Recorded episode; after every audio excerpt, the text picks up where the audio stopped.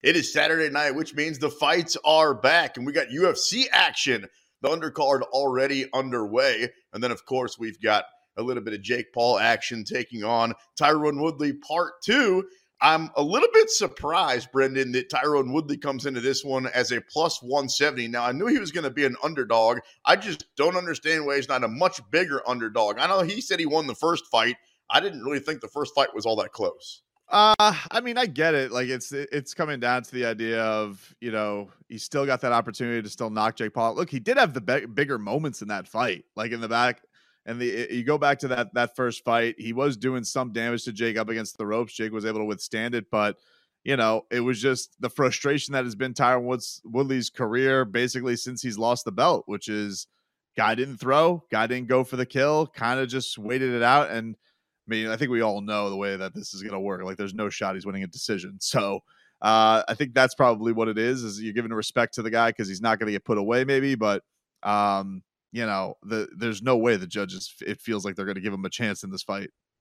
What should give people any reason to bet on Tyron Woodley by decision, by knockout, by any way, considering that he hasn't had a decision go his way in a long, long time, whether it was the fight against Vicente Luque or after that Colby Covington or Gilbert Burns. You want me to keep going, BT? Kamaru Usman, the first time around versus Jake. Like, this guy hasn't won a fight in a really, really long time. It just doesn't feel right, even though you can get plus money on him, plus 170. I wouldn't be surprised by the time that this thing gets going. If it go, goes off at closer to a two to one, I'm still not putting any money on Tyron Woodley. It's just he doesn't win fights anymore because of what you said. To win a fight like this, you have to throw hands. And right now, I'm throwing more hands than Tyron Woodley does.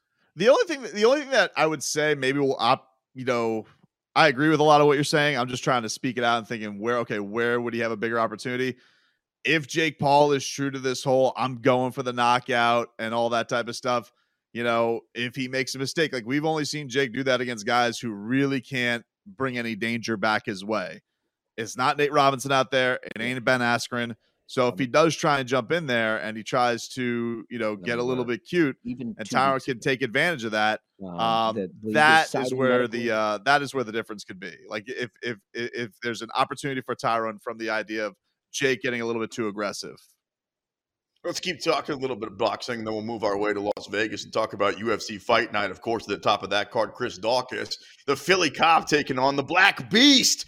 Derrick Lewis, you can get him at plus money, but we got to talk about your guy for Miami, the legend. Frank Gore steps in the ring tonight. You've had your eyes on him for a long time, taking on Deron Williams. Now, if you've done any research on this whole thing, and I know that you have, Frank can throw hands. You sent me some footage of that. Deron Williams owns Fortis MMA down there in Dallas, so he obviously has been in octagons and rings and working out now for a while himself. I've seen a lot more footage of Gore than I have of Deron Williams, but according to a lot of odds makers, Deron Williams is the favorite to win this fight. Yeah, I mean, he's got a lot of people backing him credible in the the fight game. He's got a lot of former UFC guys saying that he's really good. It is odd, man, though, like that he doesn't have any footage. That's always a little bit eerie to me. Kind of reminds me of like CM Punk back in the day. Remember, like we couldn't like you would get barely any training footage. That didn't Punk, go great. And it didn't go great. And I'm like watching Deron like hit mitts, and this is you know we're all just kind of looking at this on workout videos. You know, it doesn't mean that's going to break that way down to fight, but like he's taking things like super easy on mitts. I don't think he throws that slow. Like he's doing things very calculated. So I don't know. he's he's coming into this with a mystery. He won't give up a game plan. I think Frank Gore's game plan is he's going to be super aggressive. He's going to try and get hands on him. Frank's got good hands. Defense looks a little bit questionable the way he throws those hands. Certainly, Deron's got a bigger reach, but man, Frank's in there with a legit boxing gym. That's the one thing. Like this guy has been training boxing. Like he's not, he hasn't been splitting up. He doesn't do the jujitsu thing. He's not in there with, you know, guys mixing it up. It is a different beast. And he's in there with a, a world championship quality gym. I am excited about this. Now, there's a weird storyline on this, though, man. Because so yesterday, it came out that they switched this from a professional boxing match to exhibition, which kind of took it off a lot of books, which is kind of a bummer because this was honestly the one I was looking forward to gambling on the entire night. And now I gotta like uh you know, I gotta you gotta almost gotta go search it out for people that are still taking action on it. But it is strange. Like they're calling it an exhibition, but they are declaring a winner. There's gonna be judges, there's gonna be sanctioning bodies. But for whatever reason, it's not going to count against either one of these gentlemen's professional boxing record, which we all know is very important between Frank Gore and Deron Williams. But uh, that was a weird news line that kind of came out at, at the end of yesterday.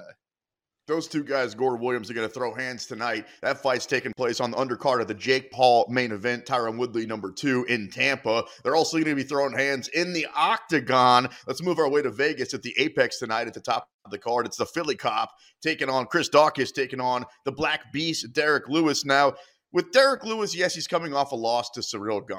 And if that's how you remember him, then fine. But I choose to remember the guy, Brendan, that won his four fights prior to that, taking on some pretty good names. You know, he took out Curtis Blaydes, he took out Oleinik, he took out some big dudes, and he was still knocking guys out like the Black Beast that we know and love. Now, when it comes to knockouts, Chris Daukaus has a string of those going as well. Right now, according to FanDuel, you can get the Black Beast as the underdog at plus 120. You can get Daukaus at minus 142. How do you like this fight going?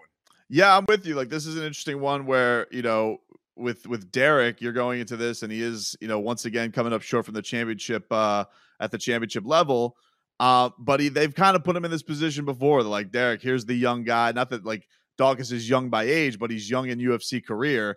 And they're like, here you go. Here's another prospect. And he's done very well in those situations a lot of the times. Like he has taken out the Curtis Blaydes multiple times. He's beaten Francis Ngannou, as awful as that fight is. They stick him in there with the guys who they kind of want at the top. They say, "Hey, go in there with Derrick Lewis. It's going to be an easy matchup. Just don't don't fall for his right hand." And he still is able to to to pull that thing off. It is crazy to think about how much success he's had, really, basically, with having one tool that people really have to worry about to end a fight. Yeah, he throws more kicks than he probably did early on in his career. That's made him a little bit more well rounded, but you know he's been in there with the best of the best. This is a this is a, a little bit uh, this is a little bit like, hey, Chris Daukaus, you're taking the big step up in competition. Derrick Lewis, we kind of think maybe you're past it. We're kind of uh, seeing if we can up the new guy here. He's got a great story. He's a former cop. Um, so that's interesting from uh, from that standpoint. Of all the things you got to look for, is that it's that that's that perennial. Hey, is this a passing of the guard in, in uh, old contender versus new contender? You're not alone in thinking that, BT, but I don't understand that theory. I mean, why do people think that Derrick Lewis? So you lost to Ciryl Gane so far in his career, everybody has lost to Ciryl Gane, and now he's taking on him. This will be the ninth count at ninth main event walk that he's made in the UFC. You mentioned the lack of experience for a guy like Daukaus. To me, this is a pick 'em fight, which is why we'll go into depth as we roll on the show tapped out here on the BetQL network. But if it's a pick 'em fight and I can get underdog money on one of them, I'm going to take the plus 120 on Derrick Lewis. I don't understand why Daukaus is a minus 142. Yeah, I think it's just like you said. I think people, it's fresh in people's mind about how Derrick looked against Ciryl Gane and wondering, hey, is he going to have that? It's always interesting when you get to that mountaintop again and and you have, you know, you, you come up short in the championship. How are you going to be against a guy in Chris Daukaus? Like, does does does Derrick Lewis know Chris Daukaus from a hole in the wall? For Chris Daukaus, this is the biggest fight of his life because he's got all the shine on him. He's kind of introducing himself to the world. This isn't the early parts of a prelim. This isn't a this isn't any part of an undercard. You are the show here, and uh, and they've certainly put a lot of pub behind him this week. That Gane fight, by the way, wasn't close. He got outstruck 118 to 16 when it comes to significant strikes, did the Black Beast. So that's not the guy that I remember. That's not the guy that I expect to show up tonight. What about in the co main with Belal Muhammad? Remember the name, taking on Stephen Thompson, Wonder Boy. Now, Wonder Boy comes in as a huge favorite in this one, more than a two to one. So he's a minus 225. You can get Belal Muhammad at a plus 188. To me, that's a shocker, and here's why. I like to look at the guys, not just last couple of fights, Brendan, but the last four or five. In his last mm-hmm. five, you look at a guy like Stephen Thompson, he's only two and three. If you want to go further out than that, his last eight, he's three and five. I mean, I think that we remember the Stephen Thompson that had that seven fight winning streak when he became Wonder Boy, when he was kicking people in the head. And right now, he's too big of a favorite. If I can get Belal Muhammad, who, by the way, has won nine out of his last 10, including that no contest, I'm putting the money on him if I can get a plus 188. Yeah, it's interesting. It's almost kind of the reverse of the main event. Like the name recognition is. is. going to the former contender and Stephen Wonderboy Thompson, and the guy who's kind of up and coming, and Belal Muhammad, who's knocking on the door, really wants that big name on his resume. Uh, is is not getting the respect that he probably deserves because he is a very very tough out. He's not an easy guy to beat um, for for Belal Muhammad, and you know talk about a guy who's won five in a row. Other than that Leon Edwards fight where he got poked in the eye, took that one on short notice. And, you know, Leon was having his way with them early on. So maybe you look at that stylistically and say, hey, Wonder Boy does a lot of things that are Leon esque, probably even maybe at a higher level. Um, but Leon's in his prime right now. You know, this isn't this isn't Wonder Boy from years ago who was giving Tyron Woodley all that he could handle, who was doing the highlight reel knockout kicks, all that type of stuff. And you know, Belal Muhammad is just just a pain in the butt for anybody to take on. You know, and the guy's a bit of a psycho. Like he'll go in there with the best of the best and the toughest matchups. He'll take on a Leon Edwards. He's talking about talking taking on Khamzat Chimaev after this. Nobody wants to take on Khamzat. Like it's he's going to do it, and I, and I think you kind of respect a guy like that. Um, and he's he's just a tough out for anybody. And and and if if Wonder Boy does lose this because he's just coming off the loss to Gilbert, like yeah, again, that's that's kind of a, a very recognizable name that might be you know having his contender days behind him. You're listening to Tapped Out here on the BetQL Network. Brendan Tobin and I weigh it in here in the opening segment. We're going to bring on Reed Wallach coming up next of BetSided to break down tonight's fights. And then after that, we'll give you the method to the badness. So don't worry, we're going to break all these things down in depth. We'll talk plenty of Jake Paul. We'll talk about why Brendan's all over Frank Gore, not just because he's from the U, but because he likes his hands. But let's keep talking about this card, BT, where you got Angela Hill fighting again like she always does, taking on Amanda Lemos. Look, here's the thing about this fight I don't think it's going to finish finish, and I like fights that finish. As far as the odds go, you can get Amanda a minus 335. She's a huge favorite. Angela Hill to plus 270. Angela's lost two out of her, I should say, three out of her last five fights, five out of her last seven. She's on a bit of a slide. Also, how do you see this one going? Yeah, I mean, it's interesting that you mentioned that. Like, you like fights that finish. I mean, Amanda's one of those kind of rare straw weights that can finish. Like, she she's won her three UFC fights. They have been by finish, so that's kind of rare. Now her last her last fight she won by KO, but it was a little bit sketchy. People were wondering was that an early stoppage? Um, not to say that she wouldn't have done more damage in that fight, but it's always interesting when you have a 115 pound fighter who can go and crack like that. That being said, Amanda's never been stopped with strikes. You know, she's very durable. She's as savvy as it gets when it comes to, you know, you talk about just ring experience. She's kind of been in there with the best of the best, but she's never been actually knocked out and stopped with strikes. So I am. I look at that and it's saying it's it's it's very coin flip, but I am I am kind of leaning on Amanda because I do like the way her trajectory is going. I do like the fact that she is a bit of a killer, which is kind of rare to find in these lower weight classes. Um, and you know, again, this is a this is she's she's going in there with somebody with much more UFC experience, uh, a longer resume, you know, but is is kind of getting this opportunity to maybe launch her career and say, hey, I'm officially here. Maybe this vaults me into the top ten, and and I can get my path to the title.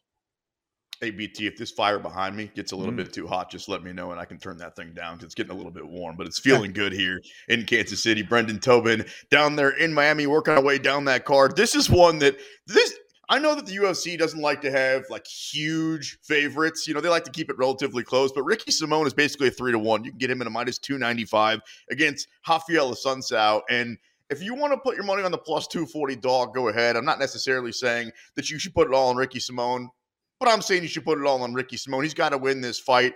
I like Raphael Assunção. He's a great fighter. Maybe I should say he was a great fighter. He's 40, taking on the 29 year old. It's just this Ricky Simón should be a minus 500 in this fight. Tell me why I'm wrong.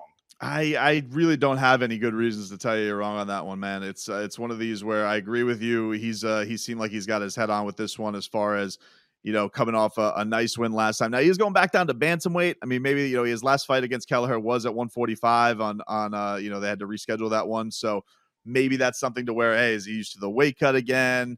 Something to that regard. That would be like the only reason I I could give you. But Assunção, I kind of feel like his best days are behind him. Simón, he's a he's a guy who's a budding contender. He's already talking about he wants to go and get into the game for Sean O'Malley's next fight. So I I really think that uh that this is a, a, good showcase for him. And look, if he goes and has a good performance, you know, grab that microphone, you know, speak your speak your reasons as to why you should be part of the Sugar Show, and you know maybe he can impress some people and and and and get people's interest behind that fight. Brendan, with the undercard getting ready to uh, get underway here relatively soon, are there anything that you have your eye on as far as those fights? I am interested in this because uh, coming up, you have a heavyweight fight. Harry Hunsucker, great name. Justin Tafa. That's a great. That's a real name. Don't don't don't dismiss. No nickname it. needed.